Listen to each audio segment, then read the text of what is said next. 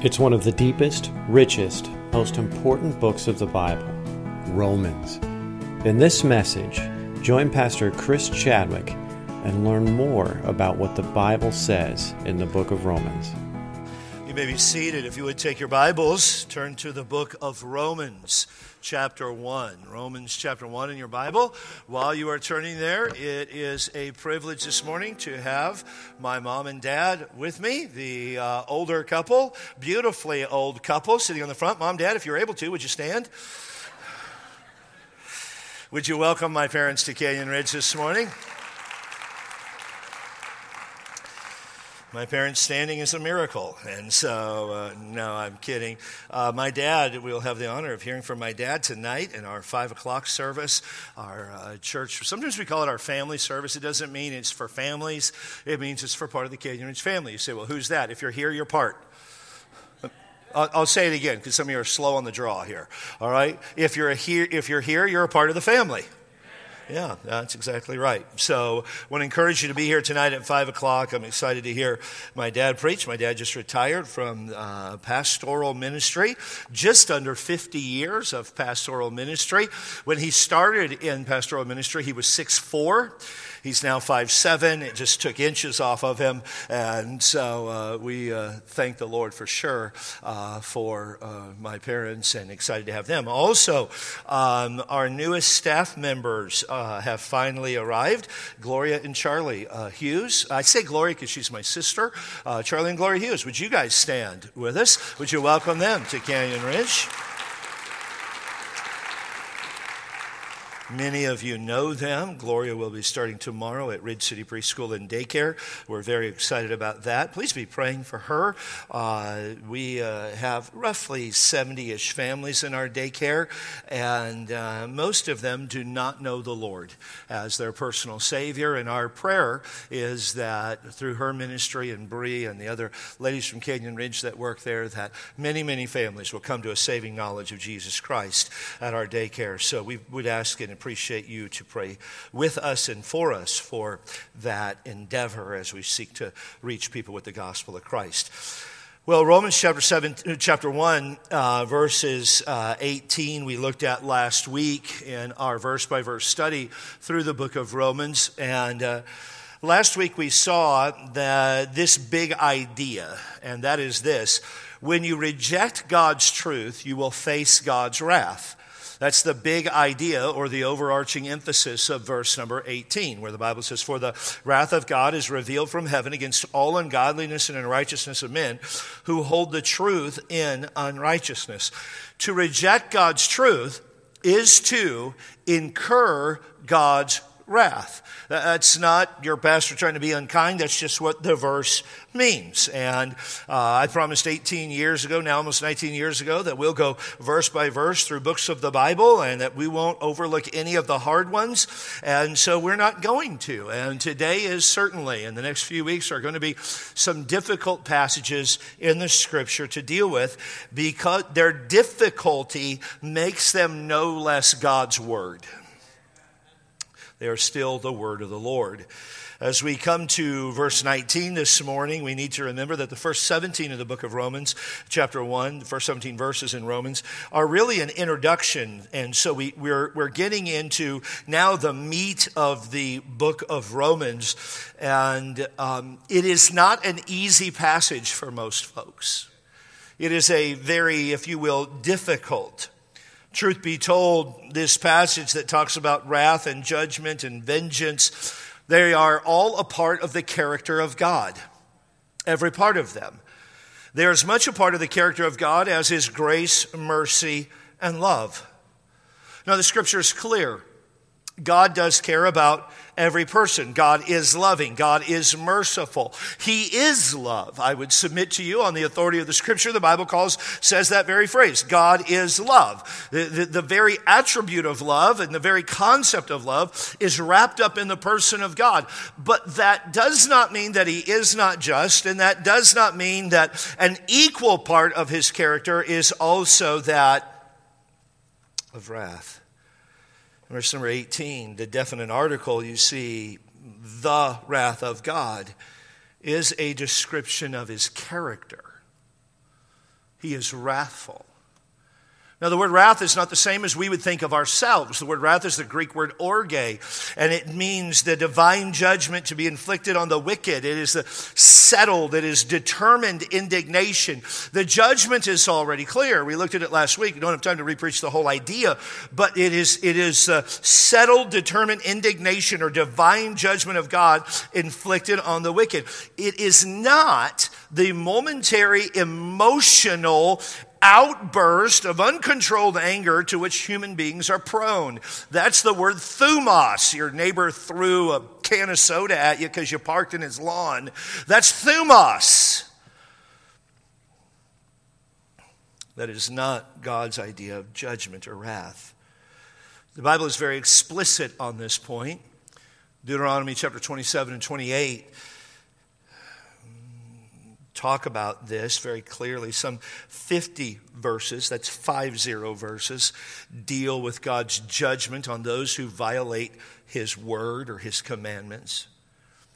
In response to Jeremiah's plea for vengeance against his enemies, God said this in Jeremiah chapter 19, verse number 3, and say, hear ye the word of the Lord, O kings of Judah and inhabitants of Jerusalem. Thus saith the Lord of hosts, the God of Israel, behold, I will bring evil upon this place.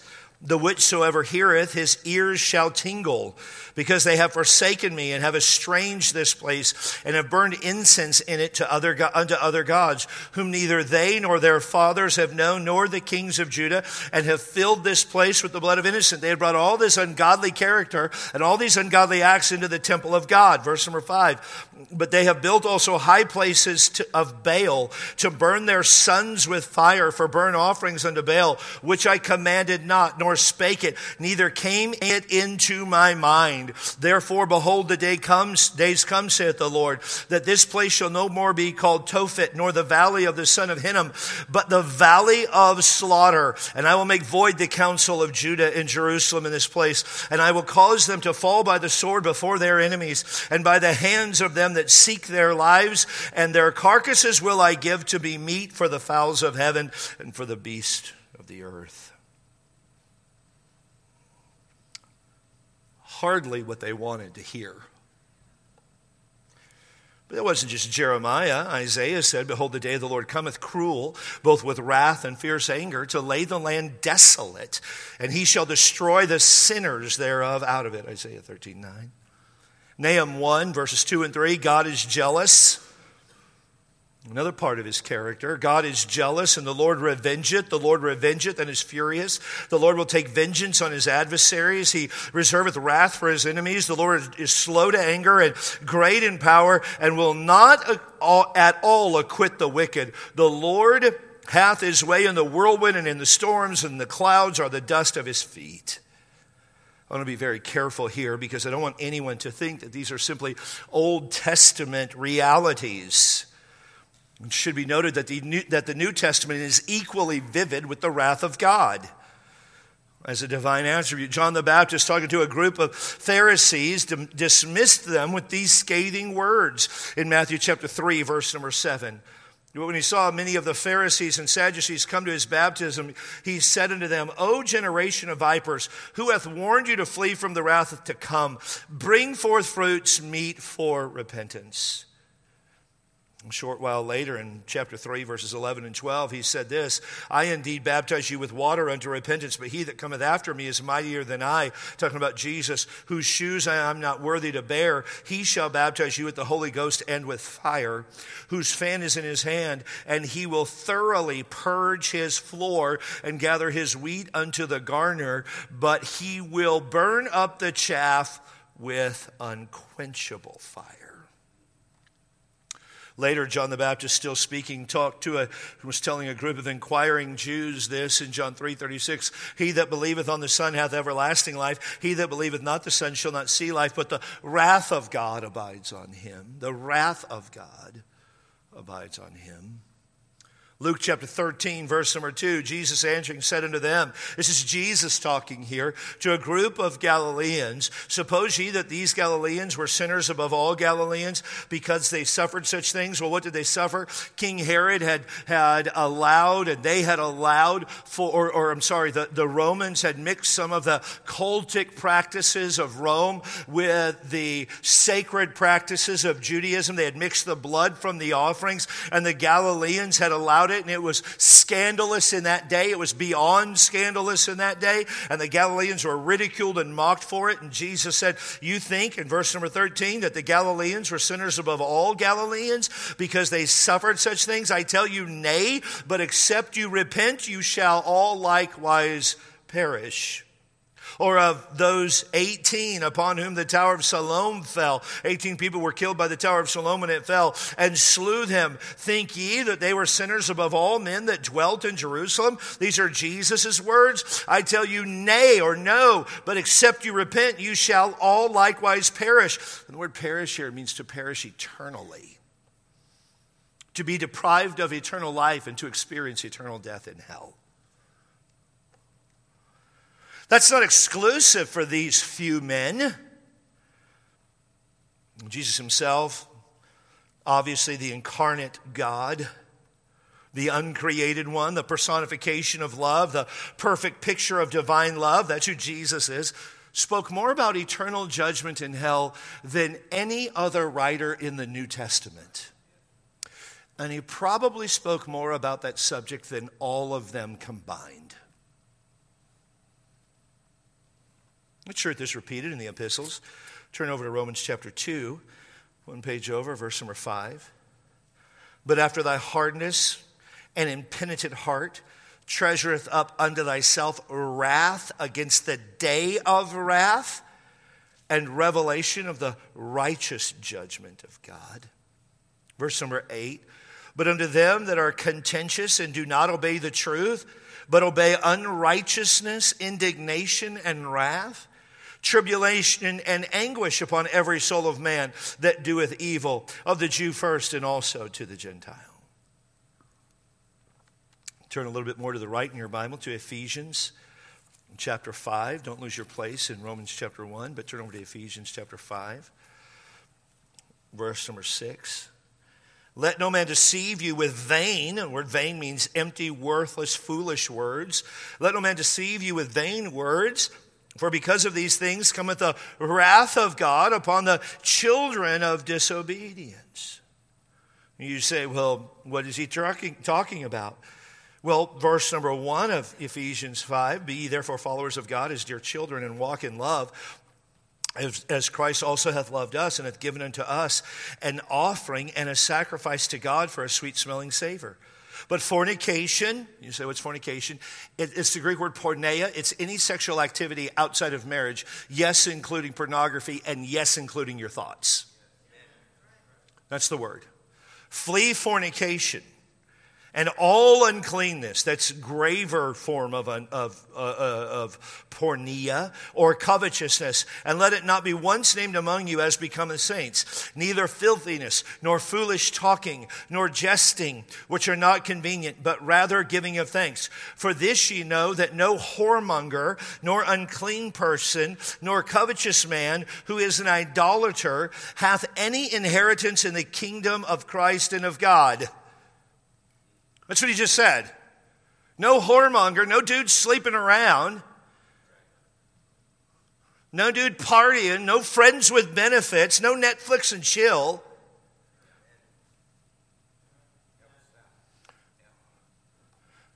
No dude getting on Pornhub.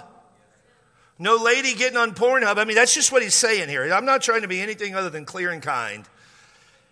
For this know, that no whoremonger, nor unclean person, nor covetous man, who is an idolater, hath any inheritance in the kingdom of God and of Christ.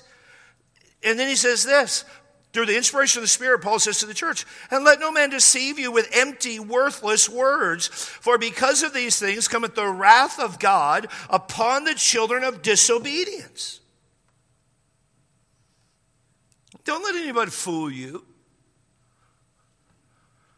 Don't let any silly person captivate you.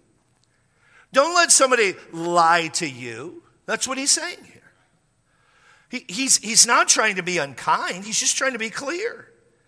The author of Hebrews helps us out with this in Hebrews chapter 10, verse number 26.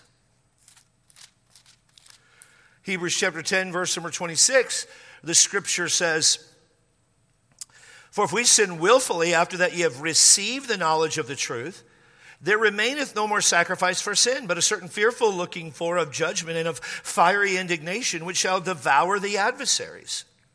Well, sin willfully, Pastor, what does that mean? I'd sin willfully? Well, really, in this context, it means if you hear the gospel, understand the gospel, and willfully and intentionally reject the gospel, there's no more sacrifice for your sin. There's nothing else that can be done.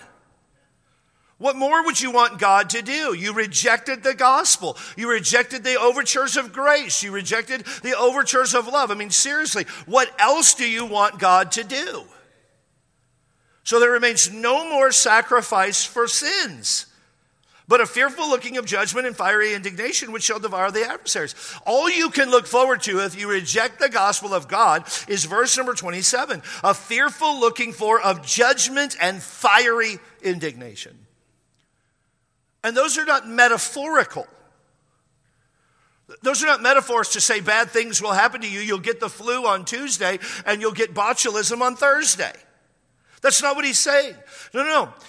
True judgment of God and fiery indignation which shall devour the adversaries. And time won't allow for me to look at Revelation 14, 9 to 11, 22, 14 to 15, 18 to 19. There's so many passages in the New Testament. I just think that sometimes it needs to be clear that there are not two gods in the Bible. And sometimes people say, well, that's the God of the Old Testament. He's the judging God. I'm the God, I like the God of grace. Well, I mean no disrespect by this. But if you say that you don't understand the gracious attributes of God throughout the Old Testament, and you don't understand the wrathful attributes of God in the New Testament, he is the exact same. He is unchanging. He is immutable. His character does not change. It can't. If he changed, he would not be God. No, certainly we're in a different, what we call dispensation, but people still get saved by grace through faith. Looked in the Old Testament, they looked forward to Christ coming, the Messiah coming. In the New Testament age, the church age, we look back at what Christ did on the cross. The only thing that really changed is the direction of the look. One looked forward prophetically, we looked backward in history. We have the fulfillment. The book of Hebrews is very clear. These all died in faith, not having received the promise. We have received the promise of Christ, but understand this, the character of God is unchanging. Well, Pastor, why would many want to deny the existence of God's wrath? It's got to be a problem. Here's what people say.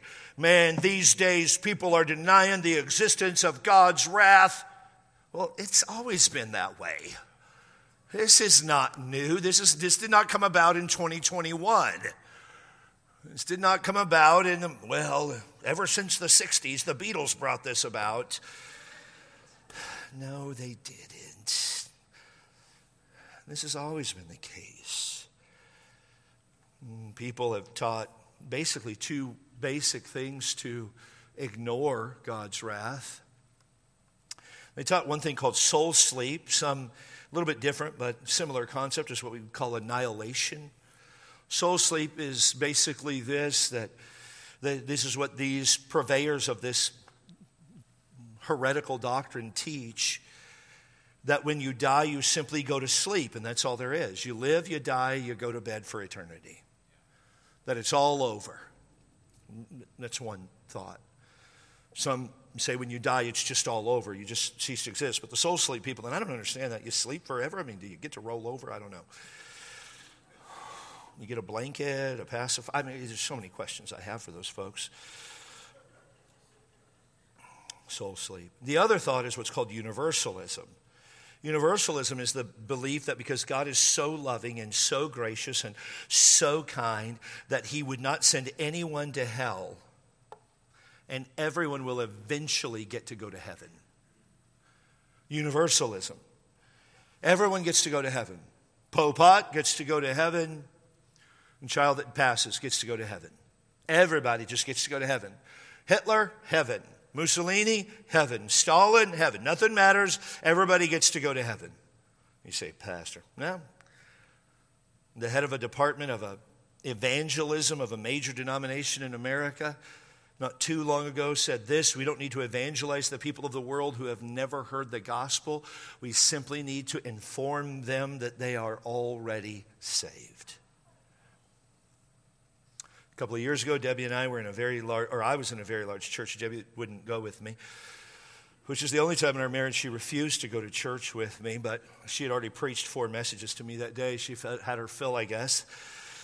But we were in Washington, D.C. with some friends of ours, and it was a Saturday night service, and she wanted to walk the mall of Washington, D.C., and I was hot, and so the church had air conditioning. So I went to the church, and she walked the mall, and me and my friends, we went there, and it's very popular, very well known. The pastor has authored any number of books, very, very popular. And as we went there, the man who was speaking, who was not the pastor, but the only reference he ever made to the souls of man was this: aren't you glad you're forgiven? And then I thought, well, yeah, I am, but that's kind of short-sighted, because there was a lady right next to me who I knew wasn't saved because she had told me. And we hadn't had a chance to really talk. We just met one another briefly right before the service, and she told me she was not a believer, but she came to find the truth out. And then the guy said again later on, aren't you glad you're forgiven? And people clapped. And then, aren't you glad you're forgiven? And people clapped. And then, aren't you glad you're forgiven? People clapped. And then as they left, aren't you glad you're forgiven? Implying repeatedly that you are forgiven regardless of your acceptance or rejection of Christ. My friend, I was irritated, and halfway through the service, that lady, dear lady, got up and walked out of the service. I never saw her again. We're trusting that the grace of God will minister to her in some way, but I never saw her again, and I thought, well, this is a one-off. It just happened. The very next week, one of my friends from the West Coast was in the same town. He said, hey, I'm going to go to this same church, and he went there. He asked me about my experience. I said, I'll tell you after you go. He went, and he had the exact same experience. What were they doing? They were teaching universalism, that everybody is saved regardless of what happens.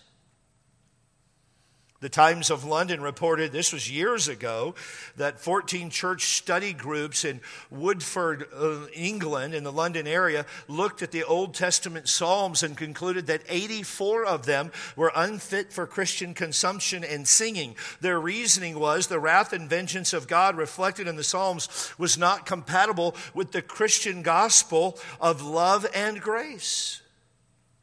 People don't want to hear that. They assume or they surmise. And so rather than having them a confrontation with the character of God, let us then remove any vestige of wrath or remove any vestige of judgment, and then we'll keep everybody happy. But truth be told, wrath, judgment, and vengeance are as much a part of God's character as is grace, mercy, and love. Pastor, this bothers me. Why would anyone reject the concept of the wrath of God when it's clearly taught in Scripture? Well, I think there's a couple reasons. Number one, the natural man receives not the things of God. The unsaved person doesn't want to hear about God's wrath. Regardless of what they do, they would rather hear that no matter their behavior, they get to go to heaven. Christian liberalism. These folks don't take the Scripture at face value. In the words of one prominent liberal theologian, Robert Schuller, said, when you read the Bible, you have to take the meat and spit out the bones. And the bones were really anything you don't like. And it's a direct quote. And some people just don't want to share their faith. The denial of God's wrath removes the purpose and the motivation for witnessing. And most importantly, the wonderful reality that a loving God will save a sinner from eternity in hell if they will only agree with God that they have sinned against him and believe the gospel. Throughout the ages, folks have given their lives so that others may hear the gospel and be saved from the wrath to come. They understand the judgment, the justice of God. They live to proclaim that justice, give the hope of eternal life, that others would come to the knowledge of Jesus Christ and acknowledge that they are a sinner and turn from trusting in themselves and submit to Jesus Christ as their Lord and Savior. I mean, people the world over have done that. You and I are beneficiaries of that. John Knox pleaded before God, that great Scottish preacher, "Give me Scotland or I die." A young Hudson Taylor contemplated the fate of the unreached multitudes in China and earnestly prayed this. He said, "I feel that I cannot go on living unless I do something for China." Upon landing in India, Henry Martyn said, "Here I am in the midst of a heathen midnight and savage oppression. Now, my dear Lord, let me burn out for thee." Adoniram Judson, the famed missionary to Burma, spent long, tiresome years translating the Bible for the Burmese people, was eventually put into prison because of his work of translating the Scripture. And while there, his wife died. After being released, he contracted a serious disease that zapped him of what little energy he had left. Nevertheless, he prayed this, "Lord, let me finish my work. Spare me long enough to put the saving word into the hands of these people." James Chalmers, a Scottish missionary to the South Sea Islands, was so burdened for the loss that someone wrote of him after his death, "In Christ's service he endured hardness, hunger, shipwrecks, and exhausting toil, and did it joyfully. He risked his life 1,000 times and finally was clubbed to death, beheaded, and eaten by men whose friend he was and whom he sought to enlighten." Robert Arthington enabled countless of missionaries to go by working hard and living frugally. He managed to give in the early or mid-1800s over $500,000 to the work of foreign missions, multiplied millions in today's funds. By working hard and living frugally, he gave over $500,000 to missions. And when asked, he testified this, "Gladly would I make the floor my bed, a box my chair, another box my table, rather than that men should perish for want of the knowledge of Christ." Alberta Skinner in the 1930s was serving in the far eastern part of Czechoslovakia with the Bible Christian Union. When Russian communists moved in and annexed that section of the world eventually, or that section of the country, making it part of the Soviet Union. The communist seized the Moody Bible Institute graduate and told her this, "You can leave and never come back, or you can stay and never leave." She stayed. For many years, the Bible Christian Union didn't hear a word from her. She lost all contact. All financial support was cut off with her family and friends. The communists would not allow it in. And the fear, her friends at the Bible Christian Union feared that the communists had killed her. They didn't hear from her for 25 years. Until one day she called the international headquarters of BCU in Pennsylvania. She was on the line. She had been allowed to remain behind the Iron Curtain. Though ridiculed and persecuted, she continued to faithfully serve the Lord, reach people for Christ. She started working with a godly Russian pastor who would eventually marry. They would marry one another. They had 6 sons. I don't know if that's judgment or joy. Due to their outspoken faith in Christ, they were forced to live in a small wooden structure with a dirt floor. Despite her very austere surroundings, they joyfully served the Lord and raised a family. Souls were saved, churches were planted, and Christians were strengthened. In 1969, some 35 plus years after she lost all contact with everyone, in 1969, she was allowed to return to the U.S. for some much needed dental work. And the communists told her this, "Either you return to Czechoslovakia or your sons and your husband's lives are in jeopardy." When she called the mission office that day, that first time, the report from the secretary was that she didn't complain. She showed no self-pity. She praised the Lord for his faithfulness and wanted the officials at the Bible Christian Union to understand that she was fine. When she received her dental work, she returned back to Czechoslovakia, and there she died. Why would folks do this? Why? Why would John Knox or Adoniram Judson? Why would Alberta Skinner or Henry Martyn give their life? And they're just a few. We could talk about hundreds and thousands of folks. Why would they do that? verse number 19. Because of the clear revelation of God. Because that which may be known of God is manifest in them, which may be known. Here's the idea. God is knowable. God can be known by man because of his power in creation. Now, there are many things that we'll never know about God. But he has still revealed himself to mankind in such a way as to fill the full longing of every man's heart and to satisfy the question of the greatest honest skeptic. That which may be known. You say, well, I want to know everything about God. It's impossible for you to know everything about God. It's impossible for me to know everything about God. But he has revealed himself in such a way that he is absolutely known. And the scripture is clear. That which may be known of God is manifested, is shined or made apparent or made plain. God has made himself apparent. He has shined the light of personage. He has shined the light of his personage to people. Who has he shined that light in? Look at verse number 9. In them, because that which may be known of God is manifest in them, for God hath showed it unto them. In them, who's that referring to? Verse number 18. The unrighteousness of men who hold the truth in unrighteousness. God has made himself known or manifested or apparent to all that are ungodly, all that are unrighteous. He has shown himself to them. And so he uses these two redundant words, and we know that Hebrew writers, when they use redundancy either in concept or in thought, are drawing emphasis to a point. So Paul is helping the church at Rome to understand this in his dramatic way of writing this, and in his reasoned way. As an attorney, he is writing this. God has definitely made himself known to the unrighteous and the ungodly. As a matter of fact, he goes on in verse number 20, for the invisible things from the creation of the world are clearly seen.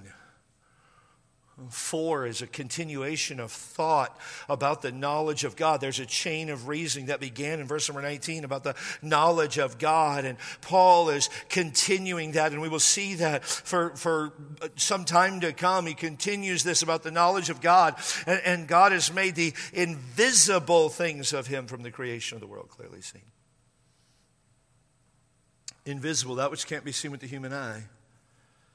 The invisible things of him from the creation of the world. From the sum total of creation. From the beginning of creation to the end, that 6 full day period, God has made the invisible things of himself seen to man. The world does not simply mean the planet on which we live, but it means the earth, the heavens, the universe, the entire, it's the Greek word cosmos. It's everything involved in creation. And they are clearly seen. Not only are they clearly seen, verse number 20, but they are also understood. For the invisible things of God are clearly seen from the creation of the world, being understood, perceived, grasped, comprehended. Whatever word you want to use, you understand it. Before the advent of the telescope or the creation of satellites, men could look at stars and determine their seagoing voyages simply by the stars in the sky. Men could observe that you take a small seed off of a tree and you put it in the ground and it will grow and it will produce whatever kind of fruit that you wanted it to. Plant a pomegranate seed, you get pomegranates. Orange, you get oranges. Kumquats, you get irritated once you get them. They could see the marvelous cycle of the seasons, the summer and the fall and the winter and the spring and the summer and the fall and the winter and the spring. And they could measure it out that in 3-month segments, basically, you would have summer, fall, winter, spring. Some people say, in California, I don't like the fact that there's no seasons. You haven't lived here long enough. We definitely have seasons. It's a 10-degree window. Winter is 10 degrees cooler and it's cold and we all have a light jacket for those horrific days. They witnessed, man, the marvels of human birth, the glory of a sunrise and a sunset. They are, verse 20, clearly seen. Psalm 19:1 is one of my favorite verses in the Bible. It says, the heavens declare the glory of God, and the firmament shows his handiwork. You say, what are the heavens? The stars, the region above that we see at night. The firmament, what's on this earth, shows his handiwork. I'm told that there are some birds are able to navigate by stars. Even if they are hatched in a windowless building, they never see the light of day, natural light. They never see it. You put them in a windowless building, and then you give them, and people have done this, you give them an artificial sky. They will orient themselves to the proper place in which they're supposed to migrate. Every year, sometime between March and April, in our backyard, we have these beautiful yellow orioles that come every single year. I bought binoculars just so that I could see them. They are so bright and so beautiful. I've never had to put out a vacancy sign for them. They know right where to go every year. I talked to my neighbors who have lived there for 10 years longer than us, so almost 20 years. They said every year for 20 years, these birds come to the same spot. The archer fish, if I was a fish, this is the one I want to be. But I'm not. But the archer fish is able to fire drops of water with amazing force and accuracy, knocking insects out of the air and able to eat them on top of the water. If I had to be an insect, I want to be the bombardier beetle. It separately produces two different chemicals, which when released and combined, explode in the face of an enemy. Yet the explosion never occurs prematurely and never harms the beetle itself. If you think that that's just by chance, come on. What if that beetle just messed up one time? Literally would have blown his own face off. At any given time, there are an average of 1,800 storms in operation in the world. The energy needed to generate those storms amounts to an incredible figure of 1,300,000,000 horsepower. That is being expressed throughout our world at all times, basically. Just one of those storms producing a rain of 4 inches over an area of 10,000 square miles would require energy equivalent to burning 640 million tons of coal to evaporate enough water for such rain, and then to cool those vapors, because you'd have to evaporate it and cool to create rain, and then to cool those vapors and collect them in clouds would take another 800 million horsepower of refrigeration working night and day for 100 years, and God does it like that. Architectural studies have determined that the average farmer in Minnesota gets 407,510 gallons of rainwater per acre per year, and God doesn't charge them. The state of Missouri has some 70,000 square miles and an average 38 inches of rain a year. That amount of water is equal to a lake 250 miles long, 60 miles wide, and 22 feet deep.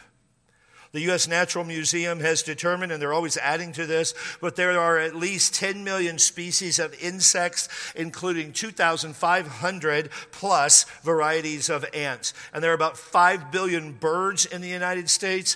Think of that, 5 billion birds, not species, but total number of birds. Among are some species that are able to fly 500 miles nonstop across the Gulf of Mexico. Mallard ducks can fly at 60 miles an hour. Eagles fly at 100 miles an hour. And falcons can dive at a speed of 180 miles an hour.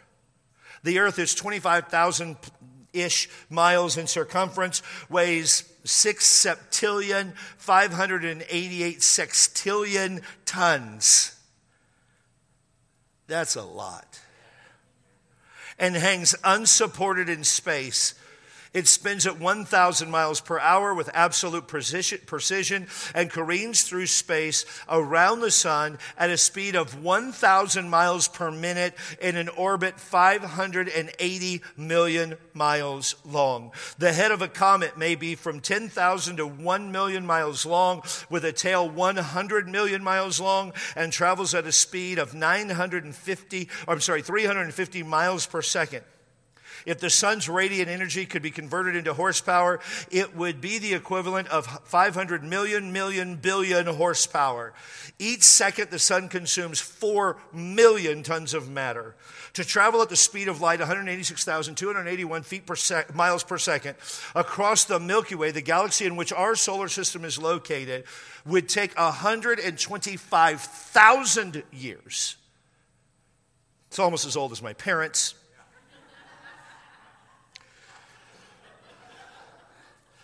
And our galaxy is but one of millions.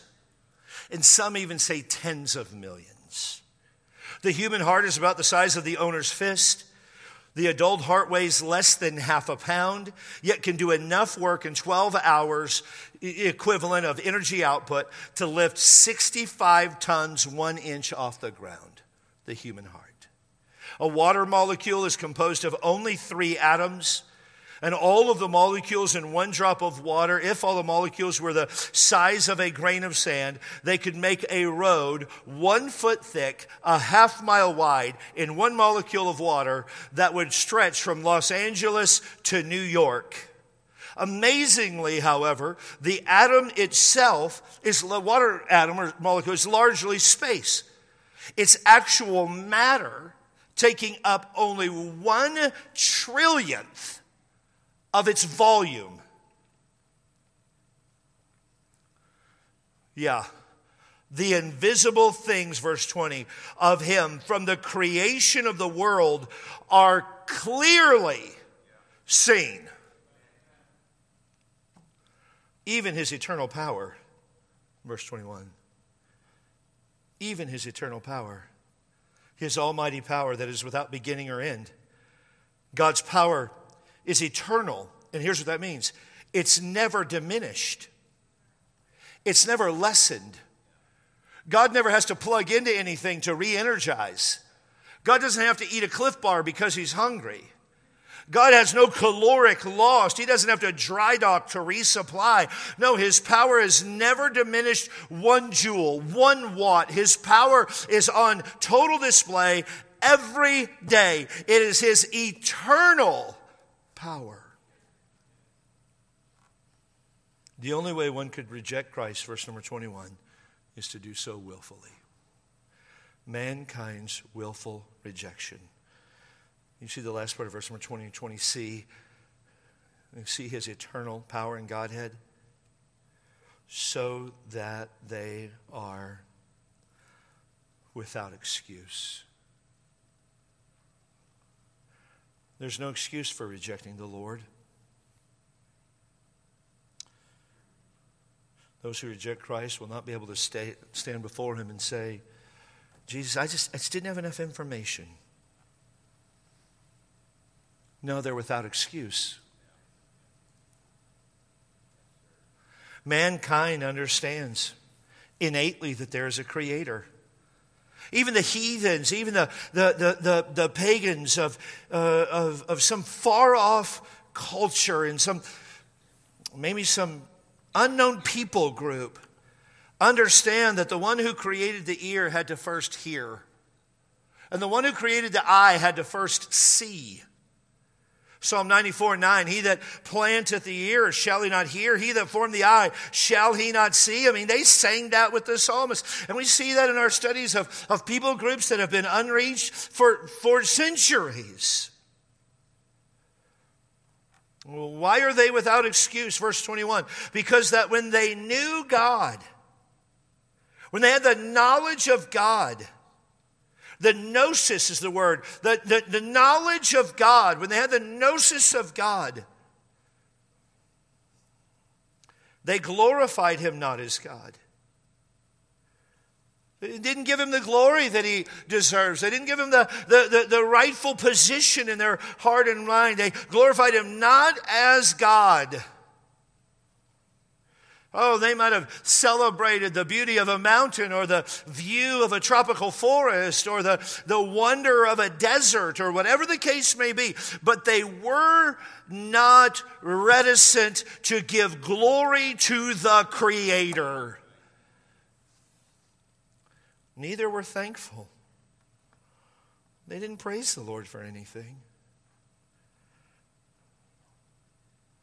Matter of fact, if you look at verse number 23, they changed the glory of the incorruptible God into an image made like unto corruptible man, and to birds and four-footed beasts. They began worshiping creeping things. They were worshiping insects. That's creeping things. And four-footed beasts. Cows. They're worshiping cows. I like to eat cows. I don't want them alive, but they became, notice this, in verse 21.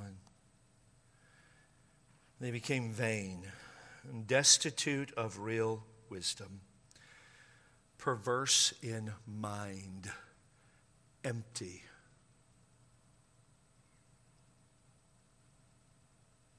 That's what Jesus said over in Mark chapter 7, verse number 20 to 23.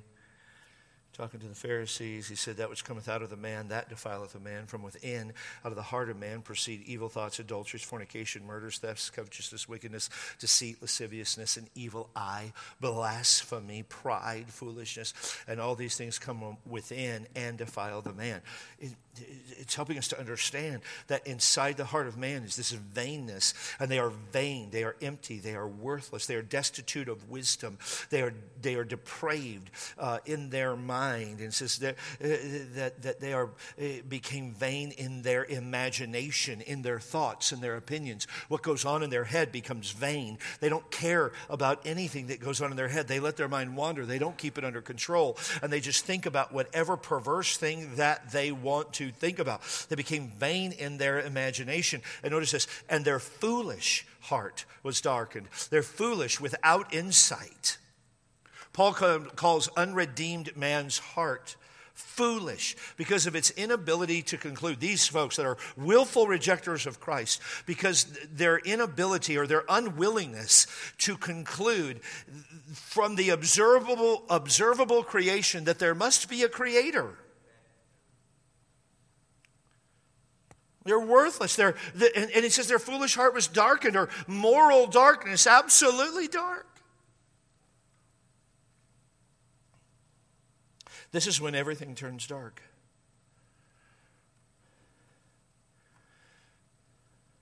The darkened heart begins to think about only that which is morally depraved. You ever been around those people that no matter what you say, they can turn it into some perverted thought? I mean, everything. You just get to the point where you don't want to be around them. They're perverted. Why? Because their foolish heart is darkened, because they became vain in their imagination. Not they were created in such a way, that we are all created, though we're all born sinners and in sin did our mothers conceive us. We're all lost and undone. But this is elevated here because these people have seen creation and God has made himself evident, and they rejected him,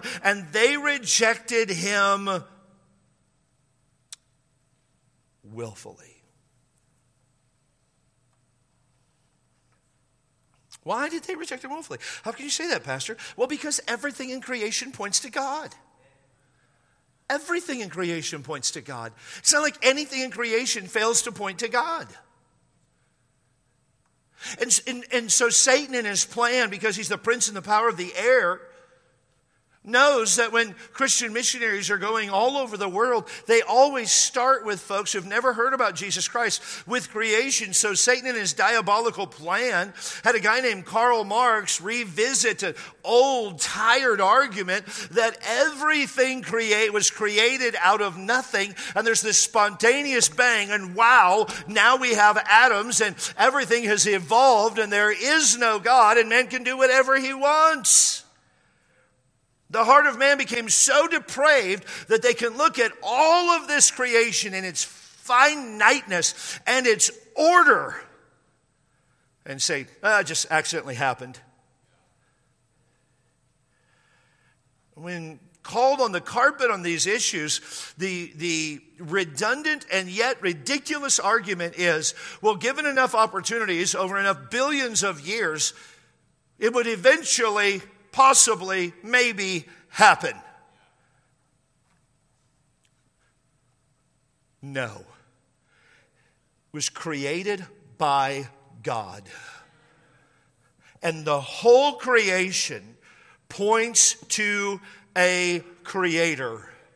And I'm not trying to be apologetic in this message about the creation. That's another message at another time that we would love to do. You can talk to me, you can talk to Bernie, you can talk to a lot of folks around here. We'd love to have that dialogue with you, and not offensive dialogue in any way. But the scripture is very, very, very clear on this point in this passage that God created the world, and the whole creation points to him, and it points in such a way that it is clearly seen. But anyone who rejects God rejects him intentionally. If you say, well, I'm just not going to believe that. Right, you're just not going to believe that. It's not that there isn't evidence. It's not that there isn't proof. It's not that there isn't opportunity. It's not that it's not available. You just simply, listen to me, I'm not trying to be unkind. You just simply have to look over all of the facts, and your foolish heart has to be darkened to the reality of who God is. Because anyone who rejects God rejects him intentionally. He has made himself clearly seen. And that's what Paul is helping the church at Rome to understand.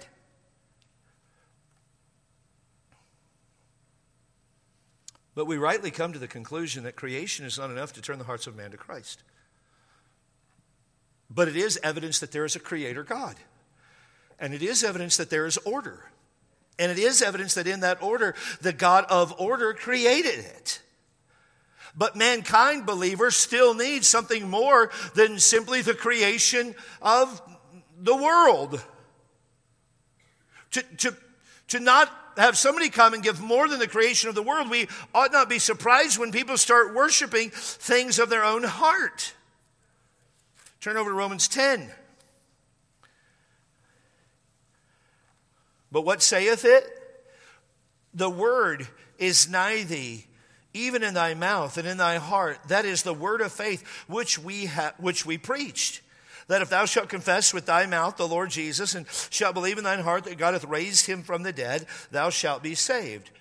For with the heart man believeth unto righteousness, and with the mouth confession is made unto salvation. For the scripture saith, whosoever believeth on him should not be ashamed. For there is no difference between the Jew and the Greek, for the same Lord over all is rich, and all that call upon him. For whosoever shall call upon the name of the Lord shall be saved. How then shall they call on him in whom they have not believed? How shall they believe in him of whom they have not heard? How shall they hear without a preacher?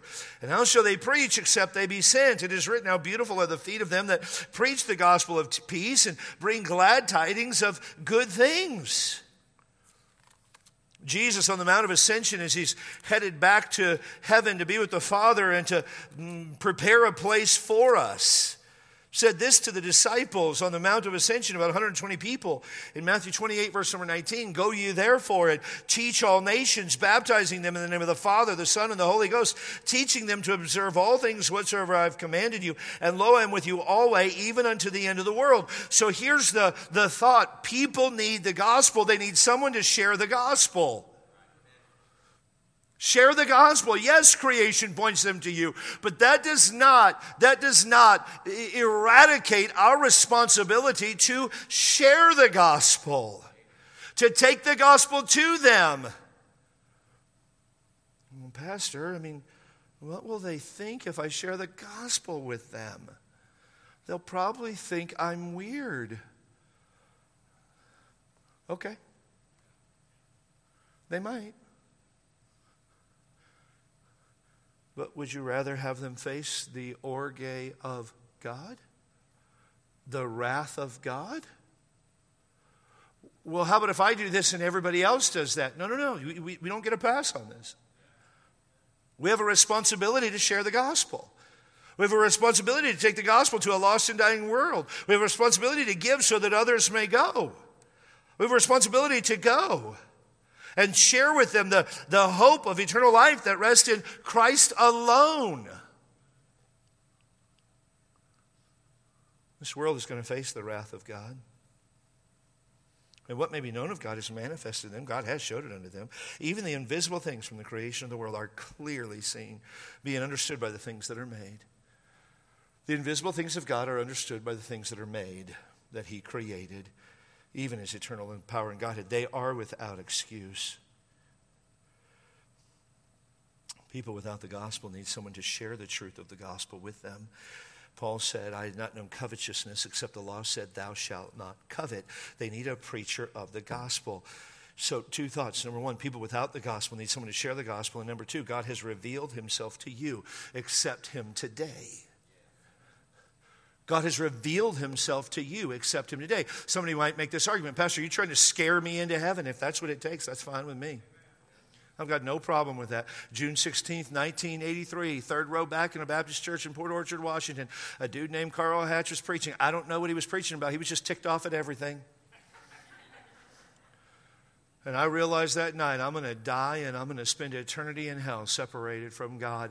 And Jesus Christ loves me enough that he left heaven and came to earth and died on a cross for my sin. And if I will repent of my sin, that means to agree with God that I have sinned against him, turn from my sin and accept only Jesus as my Savior. I realized that night as I knelt with my father on the pew that was on the right side of the auditorium, first two people in right there that night, I gave my heart to Jesus Christ, and my life has never been the same. And your life will never be the same either. You say, well, I just don't, I mean, is it real? Yes, it's real. And if you reject Christ, you reject him intentionally because you overlook all of the evidence that he has given to prove himself.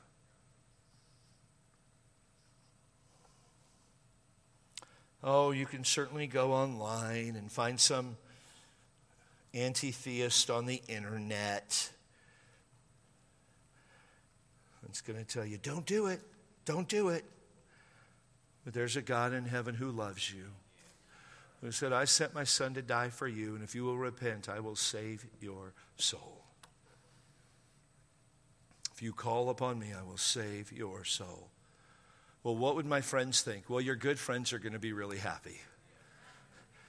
Your crummy friends might say something else, but they probably shouldn't be your friends. Yep, the wrath of